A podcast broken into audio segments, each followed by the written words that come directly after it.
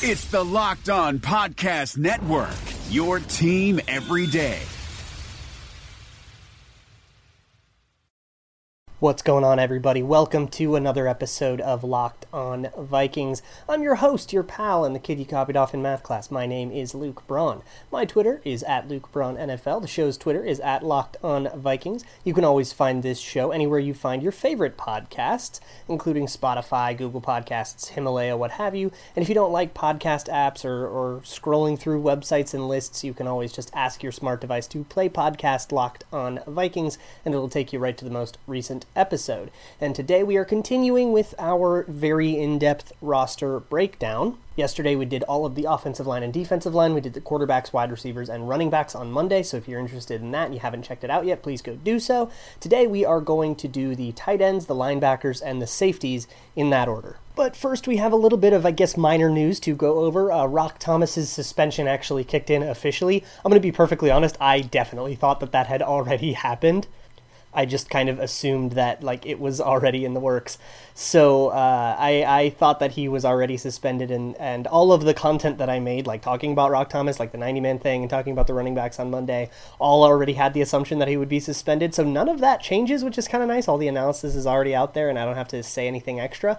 The the only thing that I do want to uh, reiterate, I guess, is that today's news or yesterday's news as you're probably listening to this probably doesn't change his roster odds very much. For one, the Vikings were probably already anticipating this. But for two, that's not really how suspensions tend to affect people's roster odds because you don't need to give up the roster spot when a player is suspended. If you decide that Roc Thomas makes your 53 man roster, you can put you can keep another player in his place for those 3 weeks and then cut that player at the uh, beginning of week four and bring Roc Thomas back if you so choose. It just kind of gives you three more weeks of a look at whoever Roc Thomas is competing with, likely Mike Boone.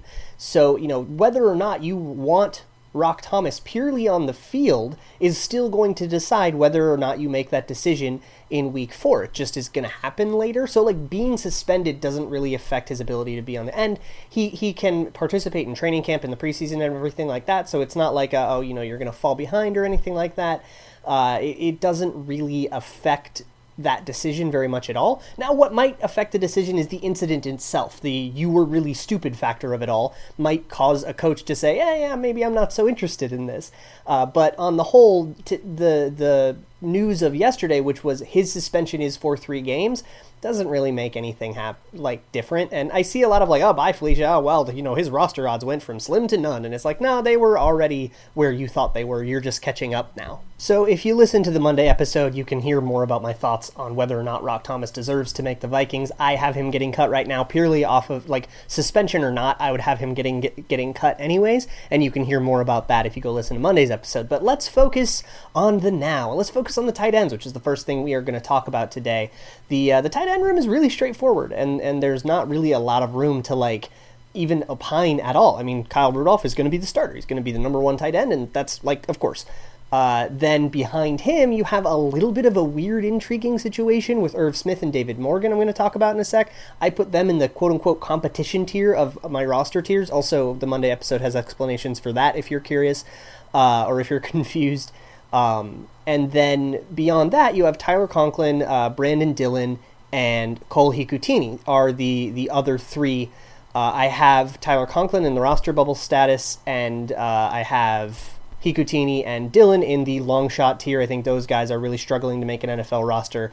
Uh, Cole Hikutini is kind of at the tail end of his career. Brandon Dillon is at the very beginning of it, and I think both of them, for different reasons, uh, have uphill climbs to make the roster. Go listen to their uh, 90 man series episodes if you want more about their stories. As for the actual intrigue with this group, it starts with David Morgan and Irv Smith, and essentially, like, what's going to happen here? Because they're not going to take Kyle Rudolph off the field, or at least I'm not anticipating that they take Kyle Rudolph off the field. So you have a, a sub package job, which I'm counting those as starting gigs, uh, you know, like akin to the third corner or the, the, the third wide receiver. I think the second tight end is important enough where you can call it a starter.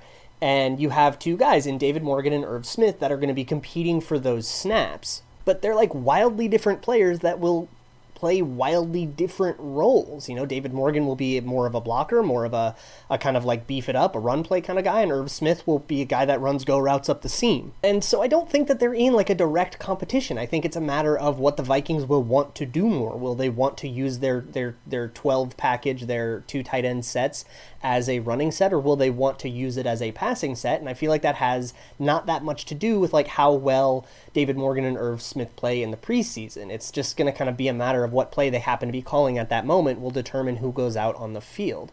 Now, that's not entirely out of like their control because like Irv Smith could just be a disaster this preseason and then David Morgan would just get all the snaps. Like he could just be totally not ready and like raw rookie.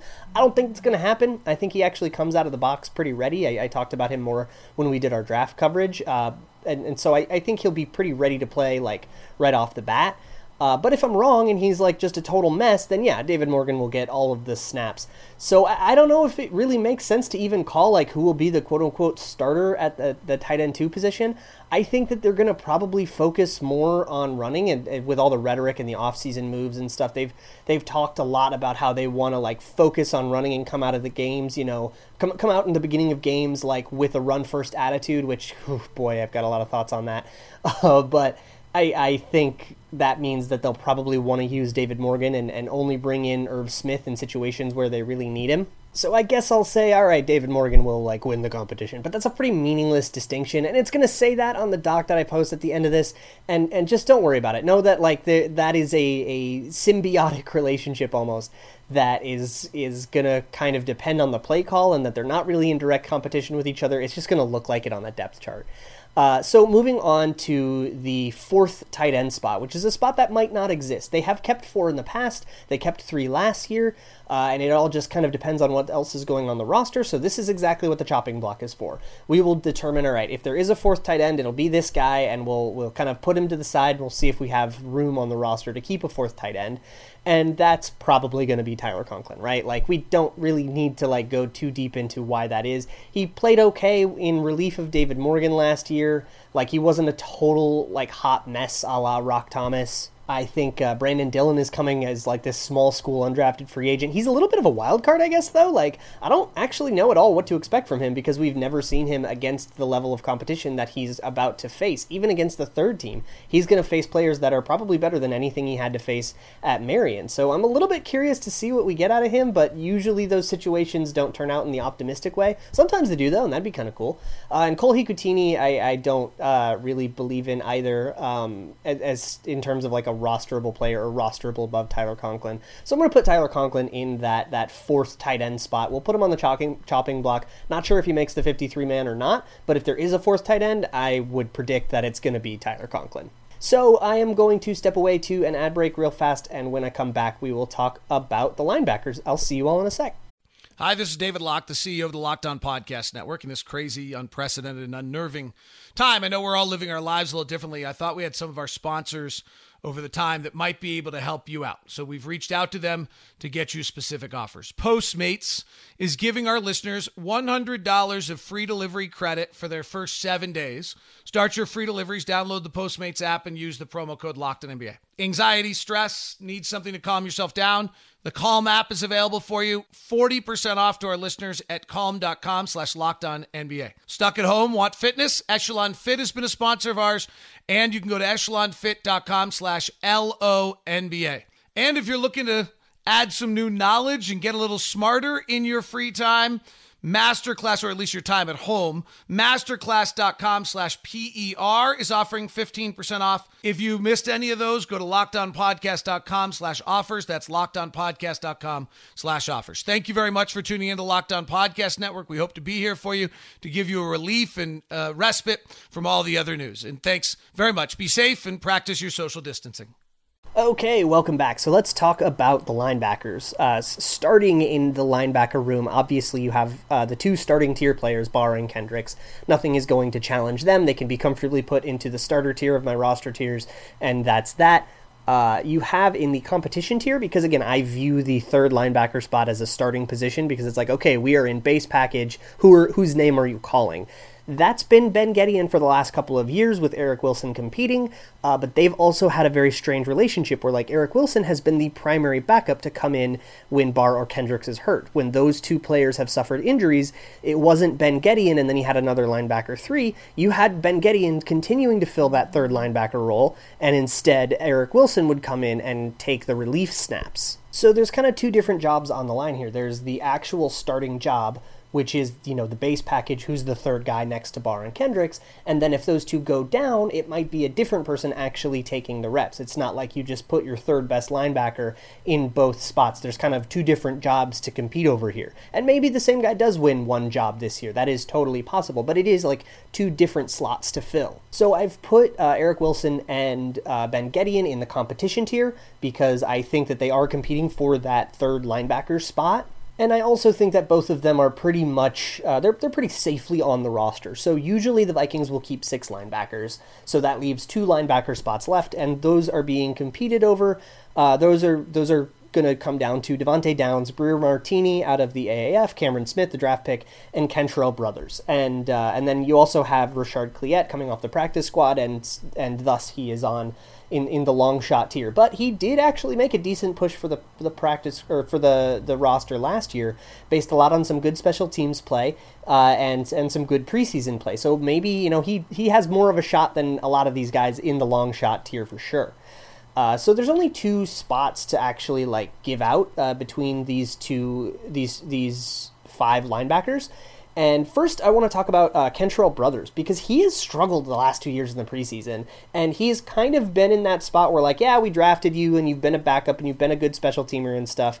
Uh, but this last year, that hasn't been nearly as true. Like Kentrell Brothers has kind of fallen off. Not to mention the drafting of Cameron Smith like directly threatens him, and I kind of feel like those two are like competing with each other for for you know love on this roster. And I think you know Cameron Smith he comes out of the box ready and exactly what he is. And I think the the issue I had when the Vikings drafted him was that he was a low ceiling player and he'll kind of only ever be what he is today. But what he is today is a rosterable linebacker. So I'm putting Cameron Smith on on the team, and I feel pretty confident in that.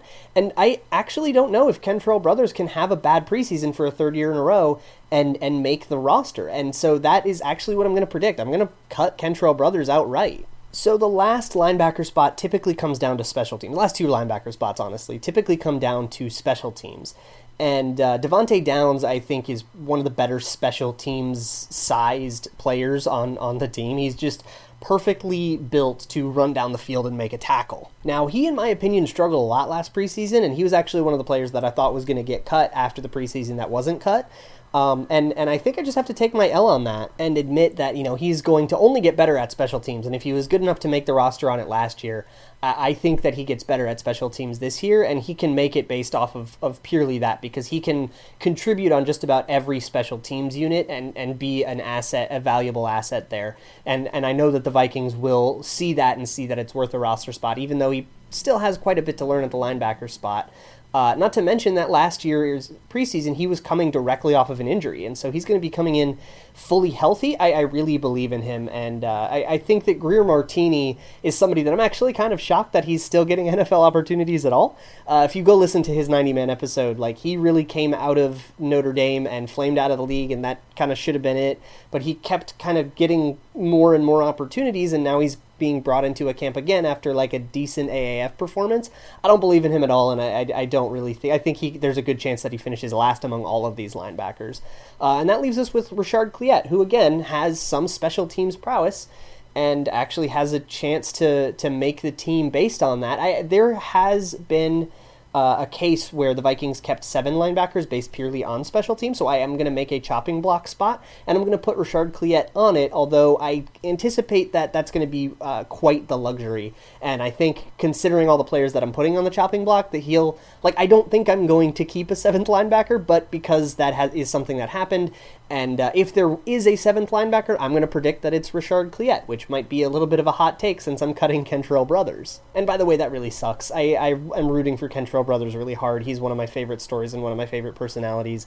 And another 90 man episode that I'm going to go plug because he, I don't know, his his whole story just fills my heart.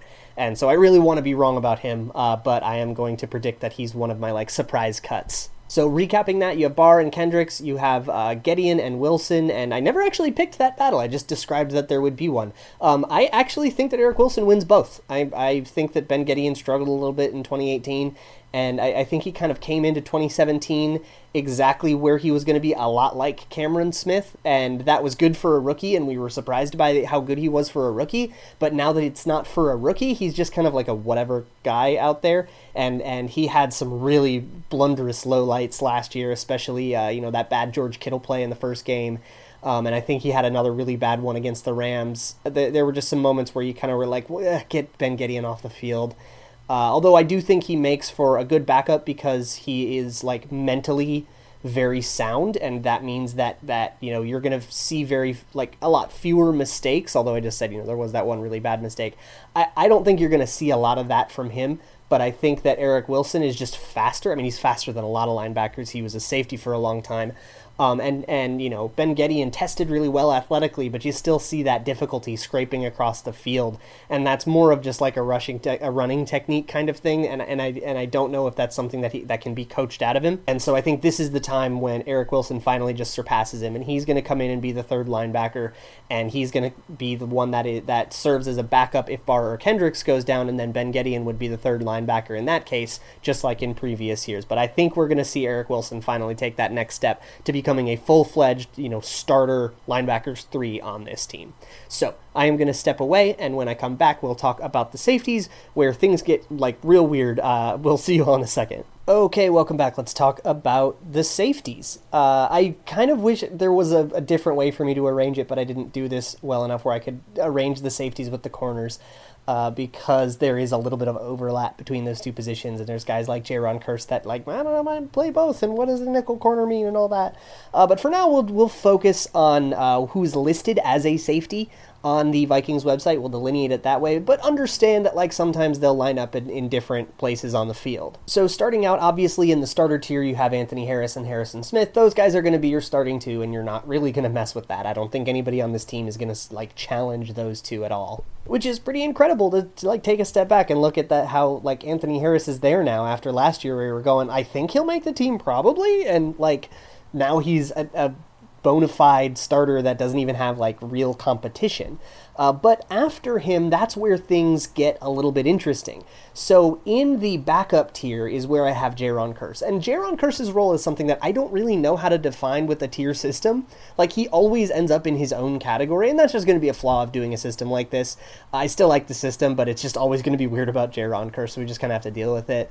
But I guess his role would be called rotational. Like here's the thing. He could be a linebacker, he could be a safety, he could be a nickel corner, and I don't really care what you call it. Like I think we understand what they're going to use him for, and it's what they used him for in 2018. He was somebody to come on when you saw two tight ends in the huddle, you'd send out Jayron Kearse and say cover one of them, and and that's essentially what you get from him. He's big enough to be able to you know.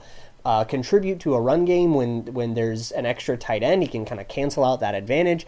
He can also keep up with the you know more pass catching type tight ends. He's the kind of guy that would counter a thing like Rudolph and Irv Smith in a 12 personnel. He's there for that, and whether or not he lines up on the ball or off the ball or in the slot or uh, you know or or lines up deep or whatever, that's all going to have to do more with the alignment of the offense, and that's going to kind of be a more nuanced thing than like a position designation. So whatever you want to call it, he is going to come in and essentially be the the the slot corner if they put the tight end in the slot, or he's going to be the strong safety if they line the tight up the tight end in, in in line like the third safety. And whatever that is, it's going to be a rotational job that you know kicks somebody that I've I've talked about as like a quote unquote starter off of the field like Ben Gedeon or whoever ends up being the starting nickel corner. We'll talk about that tomorrow. But like there won't be a personnel package that's like, all right, the base Jayron Kearse defense that like gives him the starting role. So I'm not calling it a starting role. Uh, but I, either way, all of this is just going to be semantics. We know what he's going to do and what he's going to be used for, and I don't even think he really has competition for that. So it's just going to be a, a matter of kind of learning for us, learning what the Vikings plan to do with him. So if you count him as a safety, which I am because that's how he's listed, uh, the Vikings typically only keep four safeties. They did keep five safeties last year when they got Iloka, uh, because Jayron Kearse was kind of playing a like more untraditional role, so they kind of needed the extra backup, and plus like special teams and stuff. So they uh, they had five safeties, and that means that it's a possibility again. So we'll have a chopping block spot here, uh, but we'll go with the fourth guaranteed spot for first. And really, what you have is a competition between Derron Smith and Marcus Epps. So I have them both in the roster bubble tier. There's also Micah Abernathy, who uh, comes in as, as a long shot undrafted free agent who might surprise people. I am not calling that. Uh, I'm, I'm cutting him, but what I really want to talk about is this battle between Derron Smith and and Marcus Epps because Derron Smith is largely a rosterable player. He was a rosterable player for three years. He went in 2018 and didn't make a Browns team that didn't have enough room for all of the safeties, and he happened to be the odd man out. But I think that Browns roster had five rosterable safeties on it, and they only wanted to keep four, and Derron Smith was the guy who ended up cut. And I'm a little confused as to why he didn't get a call because he was really like a reliable backup player that even pushed to start at a point I think in Cincinnati, and I think that in Cincinnati he got experience that will be valuable here. See, in Cincinnati, they have run a defense that is close to what Zimmer runs. Now, the terminology is different, and there's all kinds of other wrinkles, and Zimmer takes it to a more complex place and does some things that, that are like unique to him that have made it not work in Cincinnati, uh, but a lot of the concepts and and calls are going to be similar, and I think there's like a level of familiarity. It's kind of like it's easier to learn Spanish if you know Portuguese first. So even though there's kind of a stigma about these AAF players, you know, a lot more AAF players are guys like Greer Martini, who I don't really know if they deserve another chance in the NFL, but they just kind of got it because they were am- among like lesser competition. I think Derron Smith showed that he did not belong among lesser competition, not that lesser competition enabled him to like showcase something that won't translate to the NFL because Derron Smith dominated in the in the AAF he just has a, a veteran experience that make me really really like his his roster odds. Now Marcus Epps on the other hand, uh, he's actually shown out a little bit in minicamp, and I I kind of have to take that into account, even though I understand that it's very early and you're in shorts and a lot of stuff is is you know we're a long way away here. Uh, but as we stand at this juncture, it does help to to know that like he's turned a couple heads. So I definitely am taking that into account as well. Um, but like looking at his level of play, I think that there is a a slow processing speed. I guess is what I'll say. Um, you know, he he definitely has a, a an ability, like a really strong agility testing and an ability to break on the ball once he's decided to do it. But I think sitting back and reading an NFL offense, it's just he's a rookie. It's going to take time for him to learn how to do that. So if I don't end up rostering him, I definitely want to put him on the practice squad. But I kind of want to find a way to roster him and get that fifth safety in. So I'm going to put him on the chopping block and put Derron Smith on the actual roster. And just with Micah Abernathy's like small school reputation and his size and stuff, I, I just don't see him translating to the NFL immediately. Of course, there's always practice squad uh, potential. I'm not putting him on the practice squad as of this juncture. Although as I do this, I might end up with uh, fewer practice squad players than I have practice squad slots. So maybe I'll go revisit that.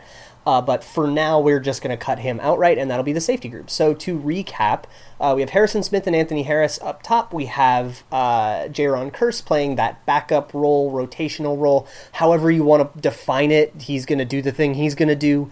Uh, and then I'm putting Derron Smith on the team. He's going to be the only AAF player that outright makes it, although maybe we have Carter Schultz. Uh, I could definitely see myself being wrong about what I said about that yesterday.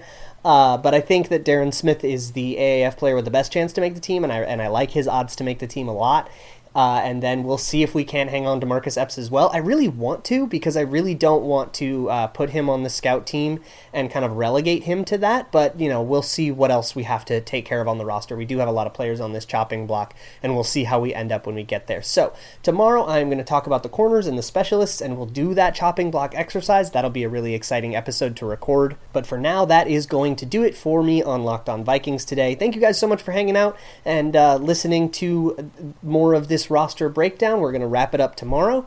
Uh, in the meantime, you can always find me on Twitter at Luke Braun NFL. You can find all of these things uh, in the show notes under that Twitter account, and on links to those screenshots will be in the show notes.